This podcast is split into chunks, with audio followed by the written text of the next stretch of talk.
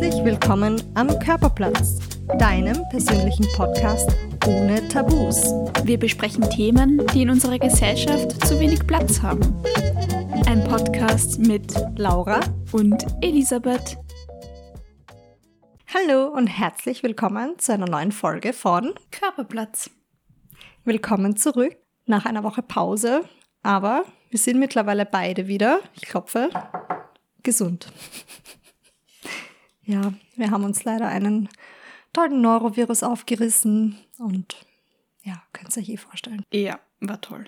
Mega.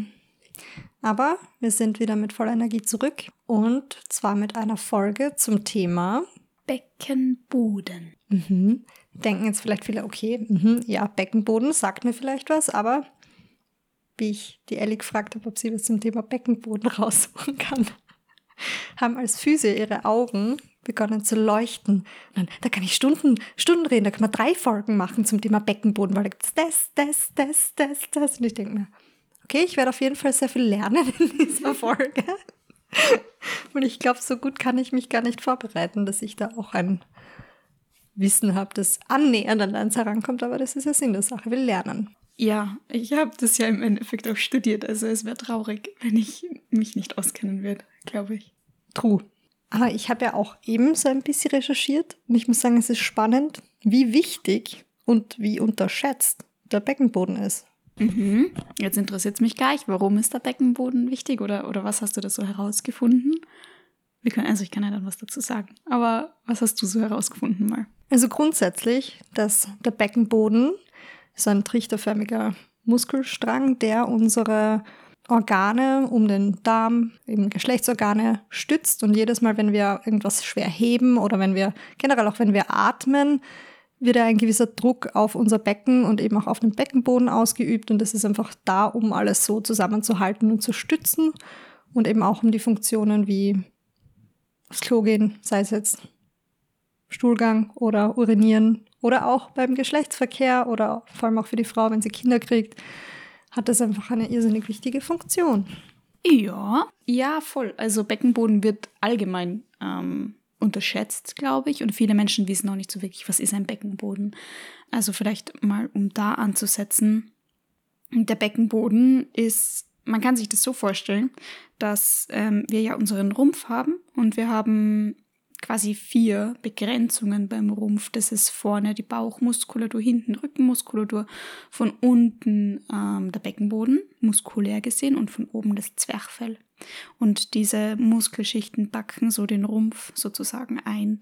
Und der Beckenboden ist eben nach unten hin die Begrenzung von unserem Rumpf und erstreckt sich muskulär quasi von Sitzbein bis ähm, Schambein nach vorne, also von den Sitzbeinhöckern und Steißbein auch bis zum, bis zum Schambein und ist eben, wie du schon richtig gesagt hast, wichtig, hat eine wichtige haltende Funktion natürlich für die oder eine Stützfunktion ähm, für unsere Organe. Das Organgewicht, das ja durch die Schwerkraft nach unten drückt, ist aber eben auch funktionell ganz wichtig bei der Defekation und Miktion heißt das. Also das Urinieren und Stuhlieren. Ha.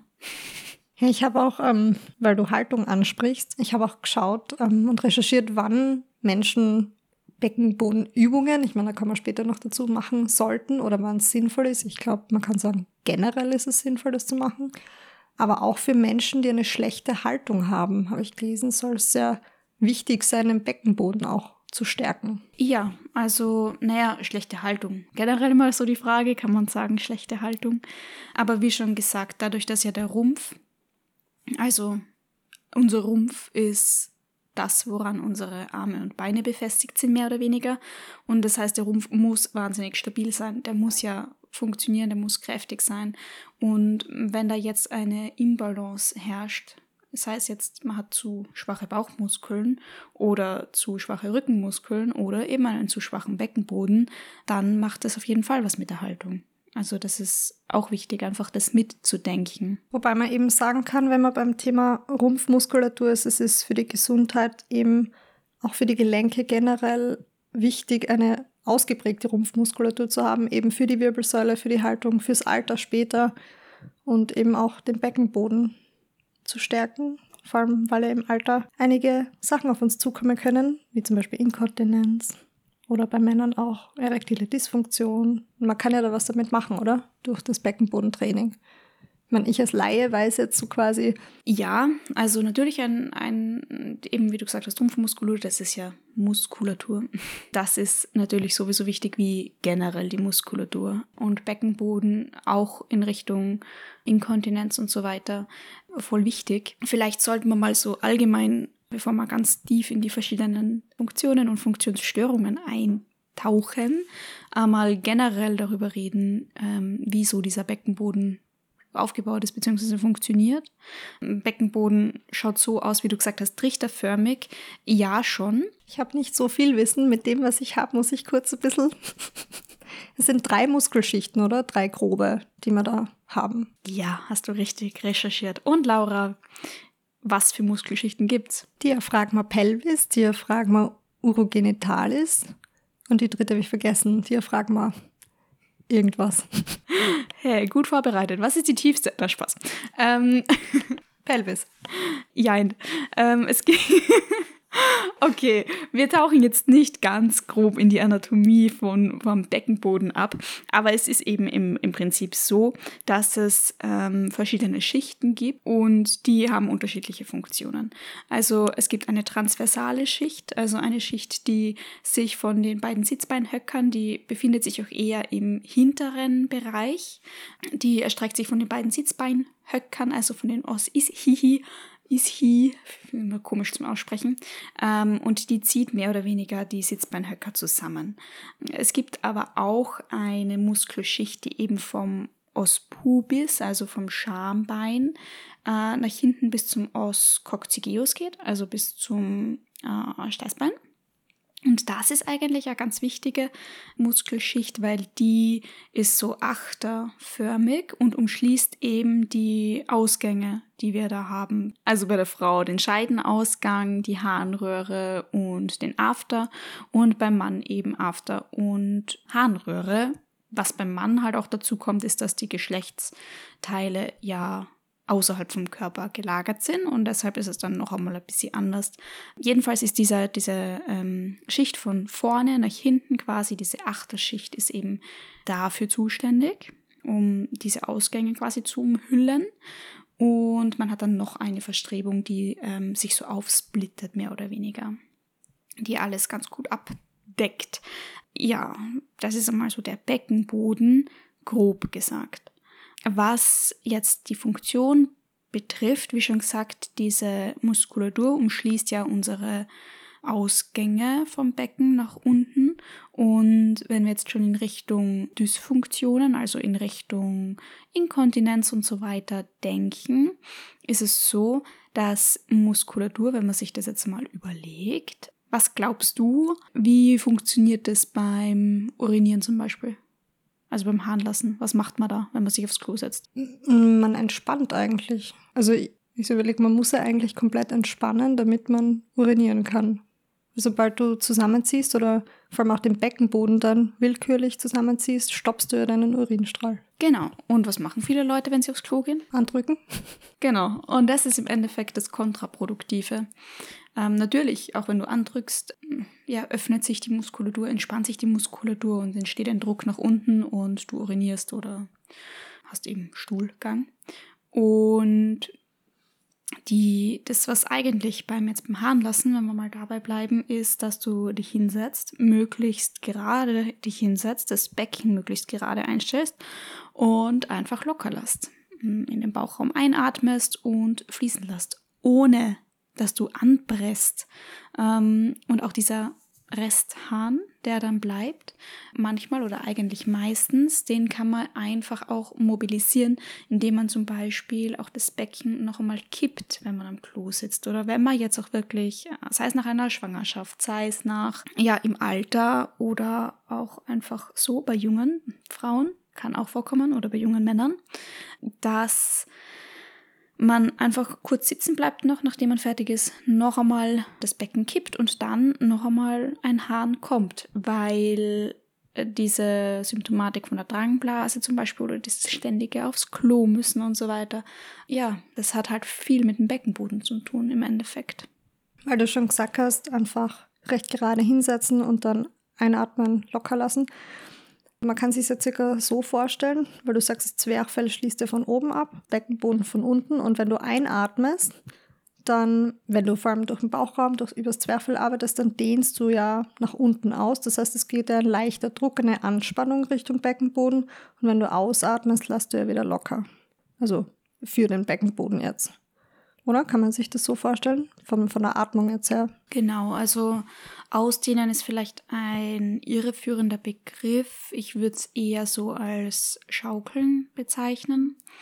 Mm, aber ja, natürlich. Also wenn du jetzt auch viel, äh, wenn wir jetzt auf den Stuhl hinkommen, wenn man ähm, ja aufs Klo geht und kackt, dann ist auch dieses Pressen nicht sinnvoll. Da ist es auch sinnvoll und das kann man auch gerne mal ausprobieren, ähm, wenn du einfach in deinen Bauch einatmest tief und wieder ausatmest, dann mobilisierst du da einfach die Schichten, die Muskulatur, entspannst mehr und kannst dadurch auch einfach gemütlich aufs Klo gehen, ohne Druck. Kurz ausschweifend, ich habe einmal eine Fastenkur gemacht und was auch gut drin beschrieben war, was viele von uns vielleicht machen und falsch machen. Man geht aufs Klo, ohne wirklich noch zu müssen, vor allem jetzt groß, und wartet und drückt vielleicht an oder schaut, okay, ja, vielleicht geht's, vielleicht kann ich aufs Klo gehen. Dabei wäre es eigentlich viel sinnvoller, wirklich zu warten, bis du schon super dringend aufs Klo musst und die Peristaltik einfach arbeiten zu lassen. Das heißt, vielleicht nicht, noch nicht beim ersten Mal, oh, ich könnte jetzt aufs Klo gehen oder beim zweiten Mal, sondern wirklich beim dritten Mal einfach abzuwarten, okay, jetzt muss ich wirklich aufs Klo und dann auch gleich zu gehen und dann sitzt du auch nicht, ich meine, kann man auch Zeit einsparen, gell? sitzt man nicht eine halbe Stunde mit dem Handy am Klo. Aber dann ist es auch viel entspannter, dann braucht man dieses Andrücken auch gar nicht, weil dann geht es einfach von selber und ist auch entspannter. Genau, ja. Also das ist beim, beim Stuhl, also beim großen Geschäft. Nummer zwei. Keine Ahnung, was es da für Umschreibungen gibt kacken. ja, und tatsächlich ist es auch bei der, beim Harnlassen so. Also mm, unsere Blase hat eine gewisse Füllmenge und es ist so, dass wir oft, und das ist vor allem bei, ähm, bei Kindern auch zu beobachten, ähm, dass man sagt, ja, jetzt bevor wir wohin fahren, gehst du noch schnell aufs Klo, dann gehst du noch schnell Lulu und musst du nicht Lulu und keine Ahnung was. Ähm, diese Dinge, dass man kleinen Kindern quasi anerzieht, dass man die ganze Zeit aufs Klo geht, die ganze Zeit ludeln geht, obwohl man nicht muss, weil ein kleines Tropfall geht ja immer. Ich meine, ich verstehe den Erziehungsaspekt dahinter, dass man schon vorhinein, man weiß, okay, dort gibt es kein Klo oder keine Ahnung was, aber das ist eigentlich nicht förderlich und ist auch nicht empfohlen für Kinder oder für Mütter, ähm, dass man das Kind die ganze Zeit darauf aufmerksam macht, weil so könnte man eine Drangsymptomatik, heißt es, heranzüchten.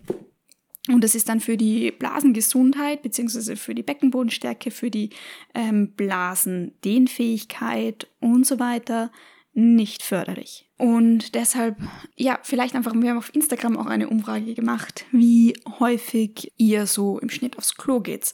Und das war ganz unterschiedlich. Also einige haben, das häufigste war fünf bis zehnmal, glaube ich, am Tag. Ähm, ein paar waren drüber, ein paar waren drunter. Es kommt natürlich auf die Trinkmenge auch drauf an.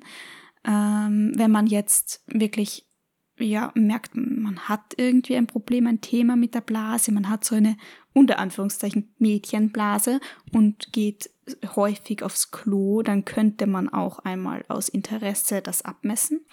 Also, dass man einfach seinen, seinen Urin fangt und schaut, okay, wie viel ist das eigentlich? Wie viel Milliliter? Da kann man sich dann auch so, ja, Miktionsprotokolle mal zusammenschreiben und das über einen Tag beobachten. Und dann kommt es eben darauf hin, wenn man jetzt merkt, okay, ich gehe mal wirklich schon bei 100, 200 Millilitern merke ich schon einen sehr starken Harndrang, ähm, dann könnte man einmal in Richtung Beckenbodenthematik überlegen und da schon einmal, ja, zum Beispiel sich physiotherapeutische Unterstützung holen. Also man kann eigentlich schon sagen, dass vor allem, weil du auch gesagt hast, Frauen das auch ihren Kindern oder halt generell auch antrainiert bekommen haben. Ich, ich merke es in meiner Familie auch immer, dass geh rechtzeitig aufs Klo oder geh jetzt noch einmal zusätzlich aufs Klo, obwohl du nicht musst, weil du kannst nachher nicht mehr, dass das in Zukunft auch zu Inkontinenz führen kann, oder? Wenn du den Beckenboden oder halt auch die Blasenmuskulatur dahingehend nicht richtig trainierst. Würde ich so nicht unterschreiben, weil es einfach viel mehr Einflüsse hat. Und Inkontinenz ist ja die Unfähigkeit, dass du deine Blase unter Verschluss haltest. Aber da Dazu bräuchtest du eben diese Muskulatur, oder? Ja, aber das sind zwei unterschiedliche Dinge. Also die Drangblase hat wirklich mit der Blase zu tun und ähm, du Inkontinenz heißt, okay, ich kann es nicht mehr halten. Blase ist so, okay, du müsstest halt einfach, wenn deine Blase nicht trainiert ist, dann musst du häufiger aufs Klo gehen, aber du kannst es ja noch halten. Ähm, also das ist, sind zwei unterschiedliche Dinge, da geht es wirklich um den Schließmuskel dann von der Blase. Beckenboden ist ja wieder was anderes in dem Sinn. Aber natürlich, also es ist nicht empfohlen, einfach so eine Drangblase kann natürlich im Endeffekt ähm, irgendwo zu Inkontinenz dann weiterführen. Beziehungsweise hat man ja dann auch diese sogenannte funktionelle Inkontinenz, was auch, da kommen wir zum Thema Sport, oft SportlerInnen häufiger Frauen als Männer betrifft dass man bei Belastung, also bei ähm, erhöhtem Druck, dass da dann man ja ein paar Tröpfchen quasi verliert. Und das ist eben auch so ein Tabuthema, dass man als junge Frau auch teilweise inkontinent sein kann. Ich sage jetzt bewusst Frau, weil es bei Frauen häufiger ist als bei Männern. Hat auch damit zu tun, dass unsere äh, Harnröhre halt viel kürzer ist, plus unsere, unser Bindegewebe ja auch schwächer ist, wir mehr, ähm, weil wir zusätzlich auch innerhalb noch die weiblichen Geschlechtsorgane in uns tragen und, und, und, und, und, unser Becken ein bisschen anders gebaut ist. Äh, ja, kommt viel zusammen.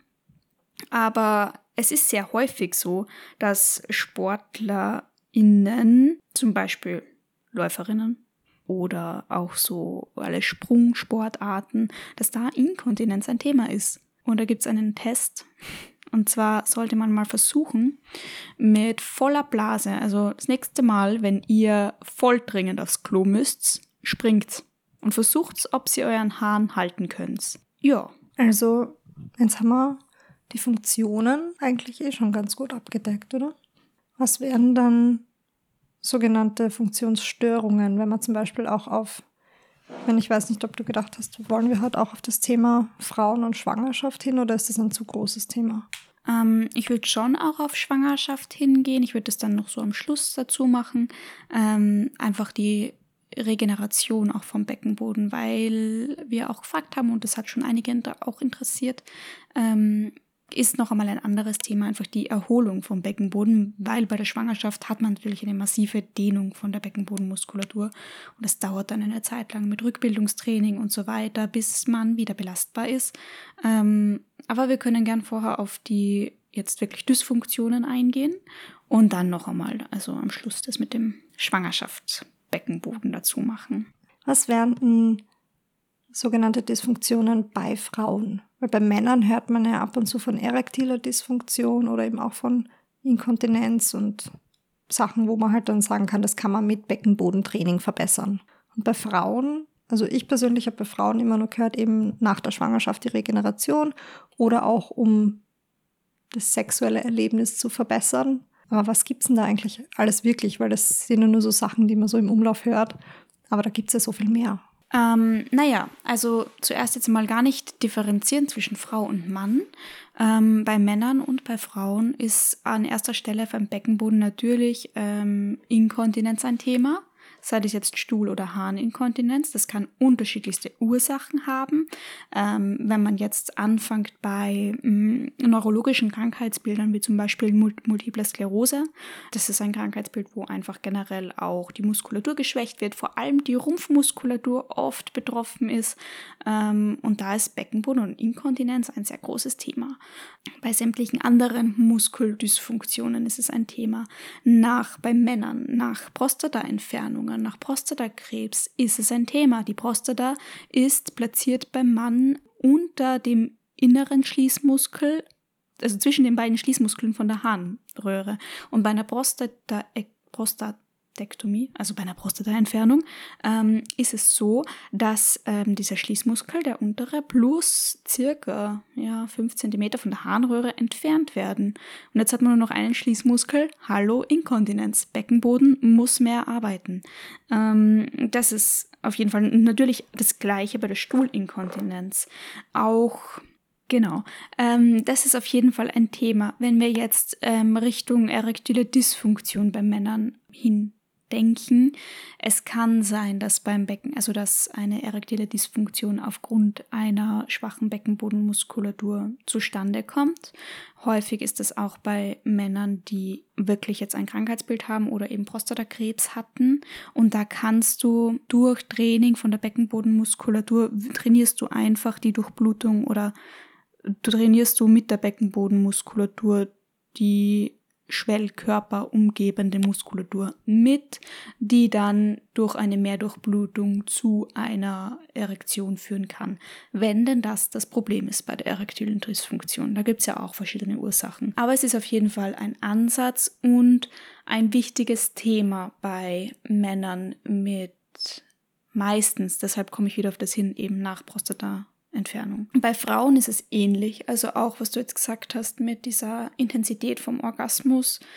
Natürlich hört man das oft. Ich glaube, die der häufigste Berührungspunkt mit Beckenboden, den haben Frauen nach der Schwangerschaft ähm, und dass der Beckenboden eben jetzt was die, die Libido oder das Orgasmusempfinden betrifft, hat es einfach insofern eine Auswirkung, dass ein Orgasmus oder bei einem Orgasmus eben die Beckenbodenmuskulatur kontrahiert und entspannt, also diese wellenförmigen Arten, also diese Wellen, diese Wellen ähm, entstehen durch Entspannung und Anspannung vom Beckenboden. Und wenn die Beckenbodenmuskulatur stärker ist, dann ist da auch mehr zum Anspannen und demnach das Empfinden stärker. Ich habe jetzt in dem Podcast, den ich vor ein paar Folgen empfohlen habe, in After Hour, äh, spricht sie auch darüber, dass man durch gezieltes Beckenbodentraining auch lernen kann, einen Orgasmus durch eine innere Penetration zu kriegen. Und das habe ich recht spannend gefunden, weil, ich meine, gibt ja keine too much information, aber ich konnte das auch mal nicht und kann es mittlerweile auch.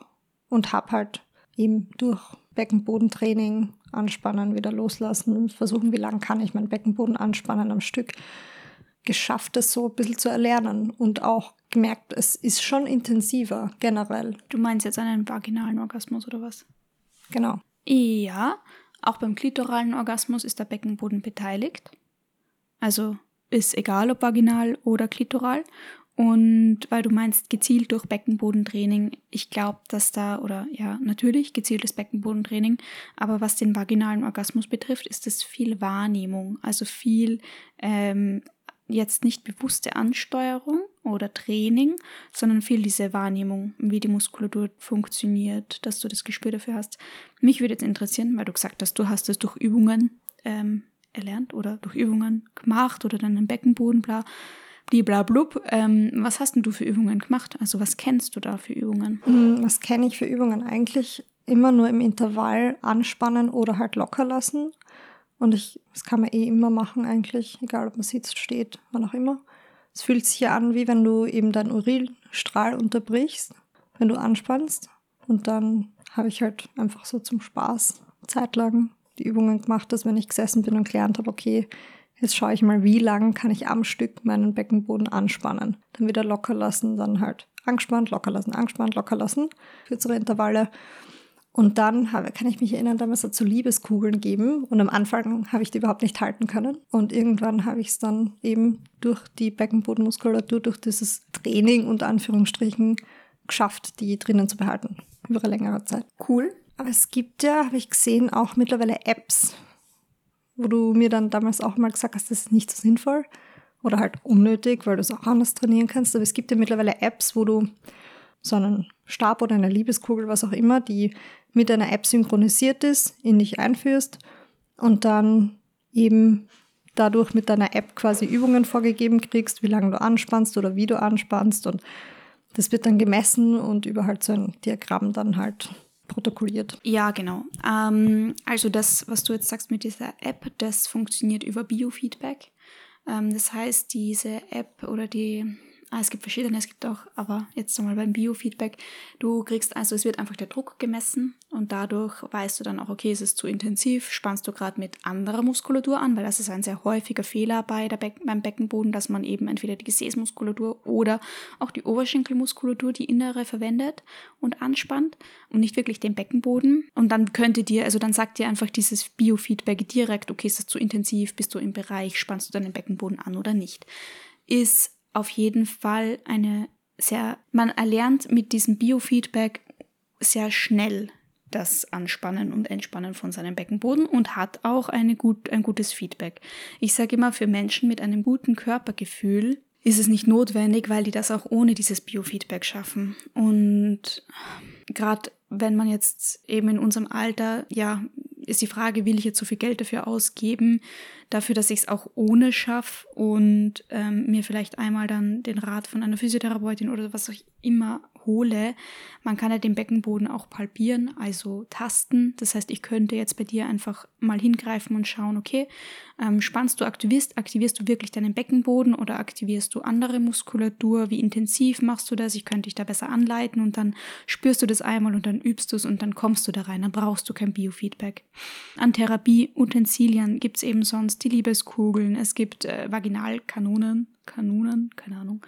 Also so kleine ähm, Dildos mehr oder weniger, die du auch mit, die auch mit Gewicht sind oder mit keinem Gewicht, die einfach alle das Ziel haben, dass du Beckenbodenmuskulatur aktivierst. Ähm, ja, das Ganze gibt es auch für, fürs Rektum, also das kannst du auch äh, anal machen. Gerade für Männer auch interessant. Wenn jetzt zum Beispiel eben rektales Problem ist durch eine ja, äh, Stuhlinkontinenz. Genau. Und zu den Übungen, also alles, was du so machen kannst. Es ist ganz interessant. Magst du mal, ich, ich schau dir jetzt zu, spann mal deinen Beckenboden an. Ja. Ähm, die Laura bewegt sich nicht, also keinen Millimeter. Sie schaut, sie sitzt noch genau gleich da wie vorher und ich aktiviere auch gerade meinen Beckenboden und man sieht's nicht. Das ist nämlich der Clou an der ganzen Sache. Wie schon gesagt, okay, es gibt Muskulatur, die die Sitzbeinhöcker zusammenzieht und es gibt Muskulatur, die von vorne nach hinten geht und es gibt eine trichterförmige Muskulatur. Man kann theoretisch jede von diesen Muskelschichten separat anspannen. Wenn wir jetzt einmal uns überlegen und du bist jetzt herzlich eingeladen mitzumachen, wir versuchen jetzt mal alle uns hinzusetzen und die Sitzbeinhöcker gut zu spüren. Also man spürt quasi diese Sitzfläche, kann auch so nach vorne und hinten schaukeln und merkt, okay, da ist irgendwas hart. Also diese Arschknochen, die wehtun, wenn man sich irgendwo Oberschenkel zu hart draufsetzt. Und dann kann man mal mit der Hand unter diesen Sitzbeinhöcker gehen und quasi mit den Fingern, aber eher nach innen. Also wirklich bei uns Ladies jetzt Richtung Scheide, also zwischen Scheide und Sitzbeinhöcker. Bei den Männern ist es das gleiche, also einfach da in dieser Gegend. Und wenn man jetzt einmal sich überlegt, da kann man es mal reindrücken auch und dann merkt man, okay, da ist irgendwie ein Widerstand. Und jetzt versuchen wir einmal die Sitzbeinhöcker vom Gefühl her zusammenzuziehen, aber wir, sie bewegen sich nicht. Also da darf sich nichts bewegen sondern wenn sich was bewegt, dann aktivieren wir die Gesäßmuskulatur. Das ist wirklich nur dieses Zusammenziehen von den Sitzbeinhöckern. Es soll sich auch nicht das Po-Loch nach innen ziehen, sozusagen. Das soll auch nicht unbedingt sein. Also es sollte wirklich nur eine Spannung sein. Und wenn du jetzt diese Spannung haltest und dann da nochmal reindrückst, dann merkst du das auch. Dann merkst du, dass da mehr Spannung ist. Also wenn du jetzt locker lässt und dann reindrückst. Ähm, so kann man das selbst ein bisschen ertasten. Das ist das eine, ähm, diese Muskulatur. Also das wäre eher jetzt im hinteren Bereich vom Beckenboden. Das andere ist, wie du jetzt gesagt hast, dieses Zurückhalten vom Hahn. Das sagt man voll oft, ähm, so als Vorstellung, als Bild, dass man das mal ansteuern kann. Ähm, was mir jetzt ganz wichtig ist, bitte, weil das ist ein bisschen ein Irrglaube, dass das ein Training ist, dass man am Klo ist und dann den Harnstrahl immer wieder anhaltet, dass das ein Beckenbodentraining ist. Bitte, bitte macht das nicht. Das führt zu einer Überdehnung von der Harnröhre und das ist schlecht. Also nur im Trockentraining quasi. Das heißt, wenn du jetzt da sitzt und dir quasi vorstellst, du würdest zurückzwicken oder du musst dringend aufs Klo und zickst zusammen. Ähm, das ist die Aktivierung, ist eher von der vorderen Beckenbodenmuskulatur. Und genau, du hast schon gesagt, anspannen, halten, entspannen. Man kann sich das auch so vorstellen.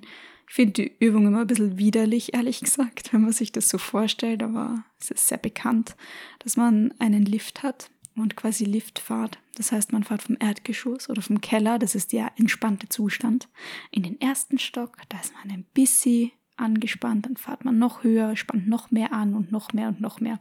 Als würde man in sich quasi diesen Lift nach oben ziehen oder eine Kugel nach oben ziehen oder da gibt es ganz viele Bilder. Eine Seerose, die sich öffnet und schließt und so weiter. Also da gibt es wirklich viel. Ladies, wir sind Blumen. Ja, Männer auch.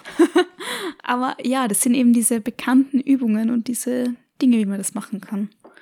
Aber ich glaube, ich soll aufhören, weil sonst schweife ich zu sehr ab. Ich könnte halt sehr lang drüber reden. Aber das wären jetzt halt Übungen, die man einfach so zwischendurch auch machen kann, oder? Und die den Beckenboden einfach schon unterstützen und uns helfen, einen gesunden, starken Beckenboden zu haben. Genau, also das ist die Basis. Und dann kann man natürlich versuchen, okay, ich stehe an der Bushaltestelle, ich versuche mal im Stehen meinen Beckenboden zu aktivieren. Okay, ich gehe, ich probiere mal im Gehen meinen Beckenboden zu aktivieren. Ich mache Kniebeugen und probiere meinen Beckenboden zu aktivieren und das permanent zu halten. Dann kann man das eben kombinieren, gerade wenn man vielleicht merkt, ähm, als Sportlerin beim Trampolinspringen, wenn man schon bis sie aufs Klo muss, dass man es nicht mehr halten kann, einfach das Beckenbodentraining in den Alltag einbauen. Dann wird man das auch wieder los. Und auch so eine Symptomatik wie eine Drangblase kann man damit ein bisschen beeinflussen. Und was auch noch interessant ist, jetzt nicht unbedingt auf den Beckenboden bezogen, hat aber was mit der Dysfunktion, also mit einer, ähm, mit der Inkontinenz zu tun, beziehungsweise mit eben dieser Blasensymptomatik. Wenn man ähm, das Gefühl hat, man muss voll dringend, voll oft aufs Klo, dann kann man auch versuchen, ähm, das hinauszuzögern. Und da gibt es ein paar Tricks, wie man dieses aufs Klo gehen hinauszögern kann. Und zwar ist es einerseits, dass man zum Beispiel imaginär ein Zuckerl lutscht. Also dass man dieses, ich weiß nicht, ob man es jetzt hört, aber dass man so quasi die Zunge am Gaumen festsaugt ähm, mit so Lutschbewegungen und dadurch wird die Reflexzone im Mund ähm, stimuliert und man muss nicht mehr so dringend aufs Klo, weil das eben den Beckenboden aktiviert, zum Beispiel. Kann man ausprobieren, funktioniert. Andere Sache ist ähm, bei uns Frauen, dass man einfach einen Druck ausübt, wirklich auf die Klitoris oder auf den klitoralen Bereich mit einem Finger, dass man da einmal so über die Hose eben zwischendrin einmal kurz hochdrückt, ähm, weil das auch die reflexmäßig ähm, die Muskulatur aktiviert, also die Beckenbodenmuskulatur. Und das klingt jetzt komisch, aber im Endeffekt macht es jeder von uns unbewusst, wenn man sich überlegt, man sitzt irgendwo, kann nicht aufs Klo gehen, muss mega dringend, was macht man? Man überschlägt die Beine übereinander oder man ähm, im Stehen, man presst die Beine zusammen, da übt man ja auch indirekt Druck auf diesen Bereich aus. Genau, ja. Natürlich ist es, glaube ich, eher eine Übung oder was, was man machen kann, wenn man eher sagt, okay, man geht wirklich zu häufig aufs Klo, wie du sagst. Weil an sich das wirklich aktive Zurückhalten von Haaren ist jetzt auch nicht so gesund. Vor allem, wenn du eine normale, gesunde Blase hast. Jo. Wollen wir vielleicht noch ein bisschen auf die, auf die Thematik der Schwangeren, beziehungsweise vielleicht postnatal die Regeneration eingehen?